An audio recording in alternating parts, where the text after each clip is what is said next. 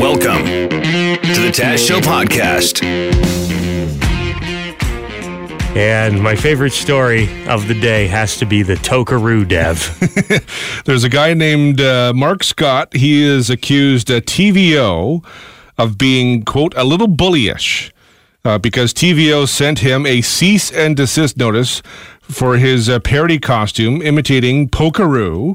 He has created Tokaroo, a creature that looks a lot like Polkaroo, only he has a joint and some red eyes. Yeah, and this is uh, this has got to be the top Canadian Halloween costume of twenty eighteen. I just love the idea. Like uh, the Tokaroo is great, but the idea that T V O is a bully. T V Ontario. They seem pretty laid back over there. It's so stupid because they don't, they probably, I don't know for sure, but I highly doubt they have legal grounds to stop this person. It's a parody. He's not using it as a mascot for his marijuana dispensary or anything like that. It's just a costume he likes to wear at rallies and, mm-hmm. and things. Yeah, he, he's, he, I mean, he...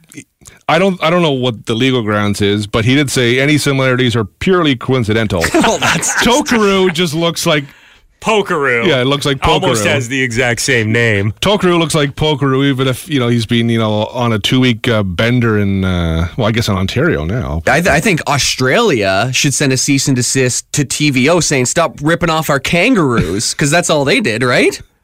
You can- is that what Polkaroo is? Oh, I guess. The Polkaroo. Alru. Yeah, he's, he's a kangaroo. kangaroo. Why did you- well, he's green, though. Like, yeah, uh, yeah. Well, any similarities to a kangaroo are Does purely Polkaroo coincidental.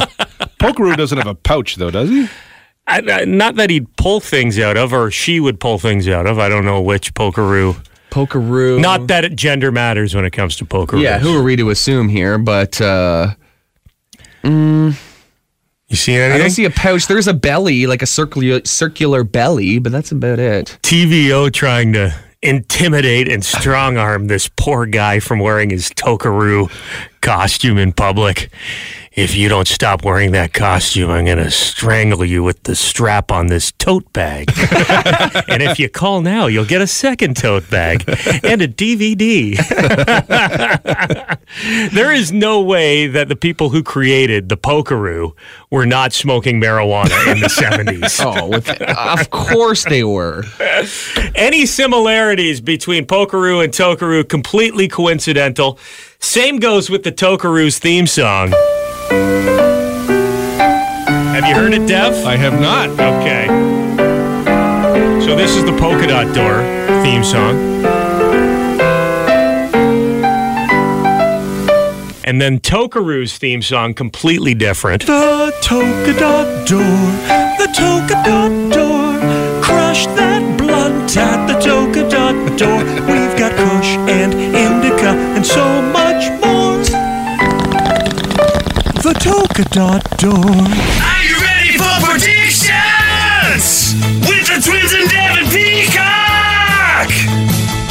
The three-year-old boys and he sets out the size, built like a cinder block! It's time to double your pleasure and double your fun with Colin and Cole, the sons of Andrea Dunn. Yes, what are we heading into here? Is it week eight already? Week eight. Here we go. Time for some twin picks with Devin Peacock versus Andrea Dunn, who does the afternoon show here on F M ninety-six. Her twin boys, three-year-olds Colin and Cole. And as always, the twins get to go first. Let's see what they have to say this week. Good morning, class. Hello. My name is Colin, and I got a cotton candy lollipop from my school teacher named Miss Whitehead. Nice. All right. You guys ready to do your week eight picks? Who do you think for tonight? Miami Dolphins or the Houston Texans? Dolphins or the Texans? Texans. This game on Sunday is in England. Who lives in England? Minions. Yeah, well, you got me there. I guess they do. Philadelphia Eagles or the Jacksonville Jaguars? The Jaguars. Jag- Jaguars. Okay. On Sunday, the Colts or the Raiders? The Raiders. The Colts. Mm. Which one?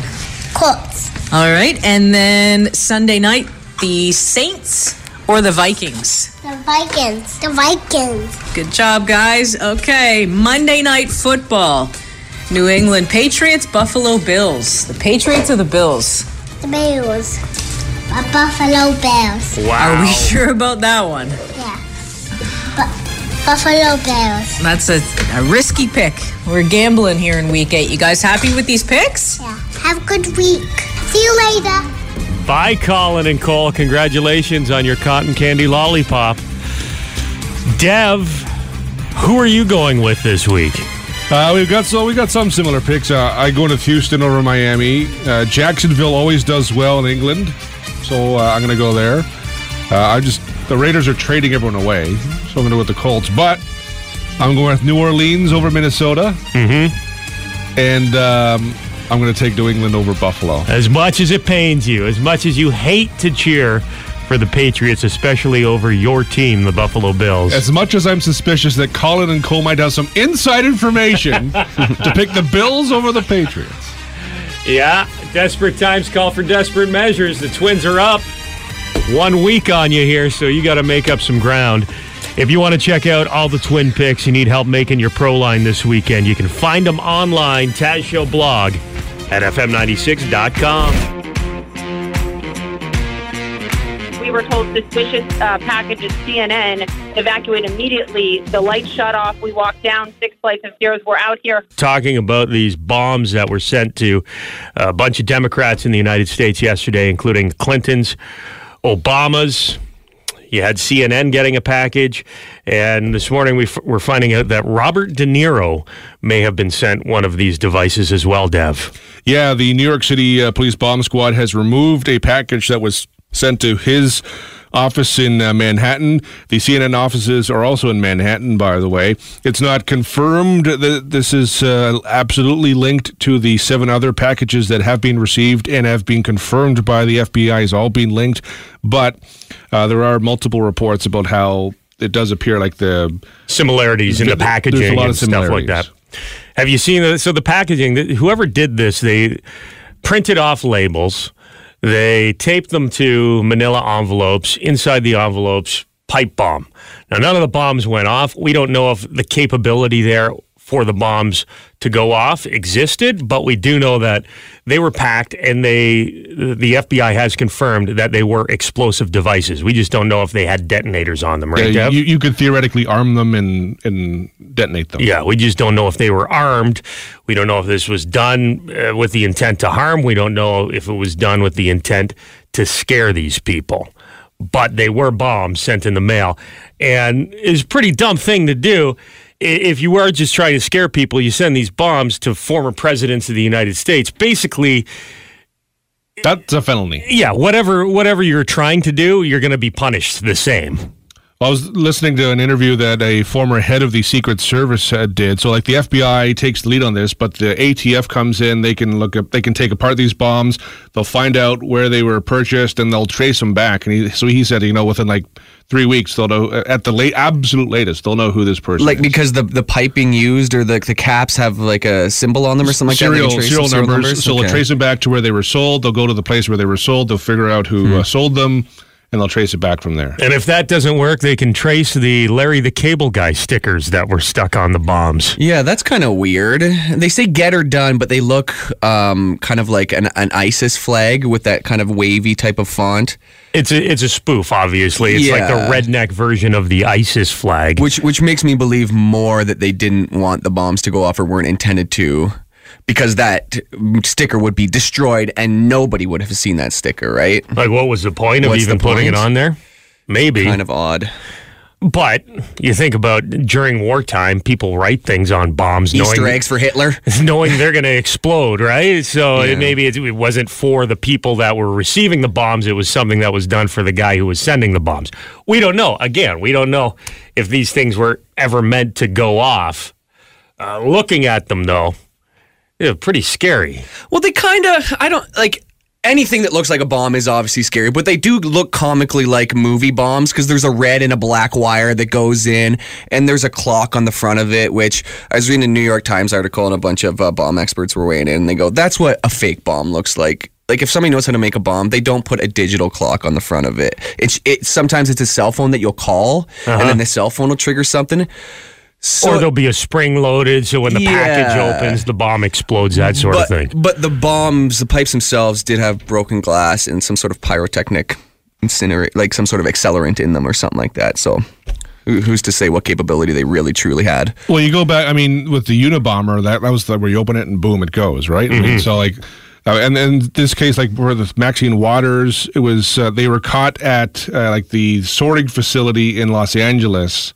Um, before they even got to her, they were addressed to her. So, in, in some cases, like, it's just the postal services that's intercepting these, seeing them, and and put them aside. And if this was politically motivated, you think about that, you're sending bombs in the mail.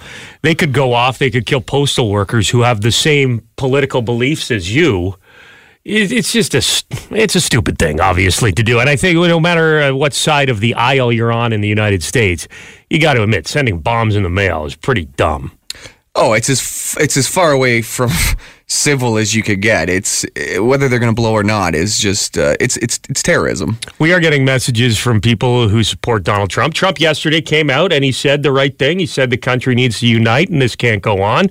Uh, in the past, he has uh, been very critical, to put it kindly. He of, called the media the enemy of the state. He called the media the enemy of the state. For example, he's he's dumped on the Clintons, the Obamas. Uh, suggested Maxine Waters, Robert De Niro, su- suggested violence in some cases, but now he is saying that um, the country needs to unite. And it'll be interesting to see if his actions follow up those words yesterday, but it, it is the right thing to say. And yeah, there's crazy people, and this is a message we're getting. It's like, well, what about when the de- a Democrat shot up Steve Scalise? Well, we didn't condone that. We didn't say that was a good idea. It was terrible. There's crazy people with all sorts of different political views. But just because something else happened doesn't mean you can't admit, hey, this guy's a bad guy, and he doesn't represent me, even though I support the president of the United States. I mean, there, there's crazy people and, and angry people on the left and the right of the political spectrum. But it, when you're looking at the media landscape in the United States in particular, and wh- who's angry and who's, you know, spouting off violence, it's not M S N B C, it's not C N N, it's Fox News, and it's Breitbart. I mean, it's it is what it is. Yeah. Watch. What, watch. About, what about when Hillary Clinton says, now's the time not f- to be civil? The only thing the Republican Party... Um, understands his strength. Is that a call for violence, or no, is that just no? That's you got to uh, stand all, up and. I'm well, just playing you, devil's advocate. You, you could you could try and make that argument. It doesn't seem productive, I would say, but well, I mean, we always well, it, play this, this. There's this false like equivalency where like the Democrats and the Republicans are equally as offensive. I, I think for the for the people who are like not even the Republicans, but the this. Side the wing. far, yeah, the, the far, far right, far far right wing of the Republicans, they they get off on this stuff kind of, and I'm sure there are some Democrats who get off on it too. Well, there was one that shot. I mean, Steve Scalise. He was a Bernie Sanders guy. I mean, there's obviously yeah. the guys everywhere, but totally, like- it doesn't make one right that because it happened on the other side. So yeah. The conspiracy theories, it's amazing how quickly they, they start up when something like this happens. And the memes, like who is just sitting at their computer waiting for news like this to break? And then all of a sudden there's like one hundred fifty memes with these conspiracy theories online. Yeah. Like that. And, and don't get me wrong, I love a good conspiracy theory, but when it comes down to it, the simplest answer is most commonly the correct one. And this one most likely is probably an extreme right-winger trying to threaten... left-wingers. Someone who feels threatened um, by based on all the what the, all the information they've consumed. They feel they're maybe their president, Donald Trump, is. I, I don't know. We don't know if Trump's assault, involved, but all his his targets have been sent pipe bombs here. So you might have someone who feels threatened and they want to they want to protect their president. They want to protect their people. They want to do whatever and, and and scare people. The full weight of our government is being deployed to conduct this investigation and bring those responsible for these despicable acts to justice. And I just want to tell you that in these times, we have to unify. We have to come together. Well, this is going to be a fun weekend for people who like to wear costumes, Jim. Halloween, yeah. Double whammy with London Comic Con going on. Love it. So you can cosplay during the day, Halloween party at night. And there's a lot of great guests coming to town, including the most dangerous man in the world, who you are going to be doing a, a Q and A with tomorrow, Friday night. Yeah, Ken Shamrock. He's a U F C legend, a W W E legend, all-around super interesting and intimidating guy. Big time. But, yeah, I'll be sitting down with him for like forty-five minutes uh, Friday night uh, at six fifty. That's at the Western Fair Agriplex. It's going to be a ton of fun. A lot of guests from shows like Sons of Anarchy, Star Trek: The Next Generation, Star Wars. If you're a fan of pop culture, you got to go to London Comic Con. We had a chance to uh, get Ken Shamrock on the show a couple weeks back, and he looks scary, but he seems like a pretty down-to-earth guy. From Sacramento, California, weighing in two hundred forty-three pounds, Ken Shamrock. I can come back there, find your little punk, Uh-oh. drag you into this swing, and beat you like the stepchild that you are. Oh, he's in a zone. Yeah, Twilight Zone. Hello. Hello, we're looking for Ken Shamrock. You found him. Ken, how are you? It's Taz and Jim at F M ninety-six in London, Ontario. How you guys doing? We're doing good, man. We're excited that we got uh, the world's most dangerous man on the show. This is uh, great. Well, I appreciate you guys having me. And we're more excited that you're coming to London for Comic-Con October twenty-sixth to the twenty-eighth. That's going to be a good time. That'll be a blast. Ken Shamrock, this this guy, Jim, I know you've followed his career as well. He is, for people who don't know, he is one scary dude. I can remember Ken being in the basement of my buddy's house when I was in high school. Someone would pull out a V H S tape. They're like, you guys got to see this. It's called the U F C. Well, that was back in the day. It was bare knuckle, and there was no rules. Anything goes, and you fight four guys in one night. I know. It was it was like the as for a bunch of guys in London, Ontario, living in the suburbs, it was as close as we could get to being in like a movie where you're in one of those clubs, like uh, Bloodsport. Oh, like a Bloodsport. We couldn't believe what we were seeing, man. What we would do is go into each uh, city or each state, and we would get a license to do an event. And um, that event then would be covered.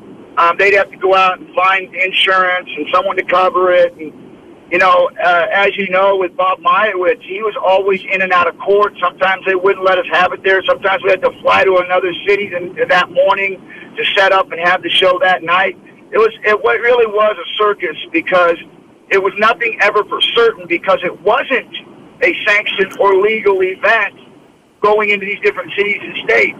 So we had to really, um, we had to improvise a lot. And that was before weight classes as well.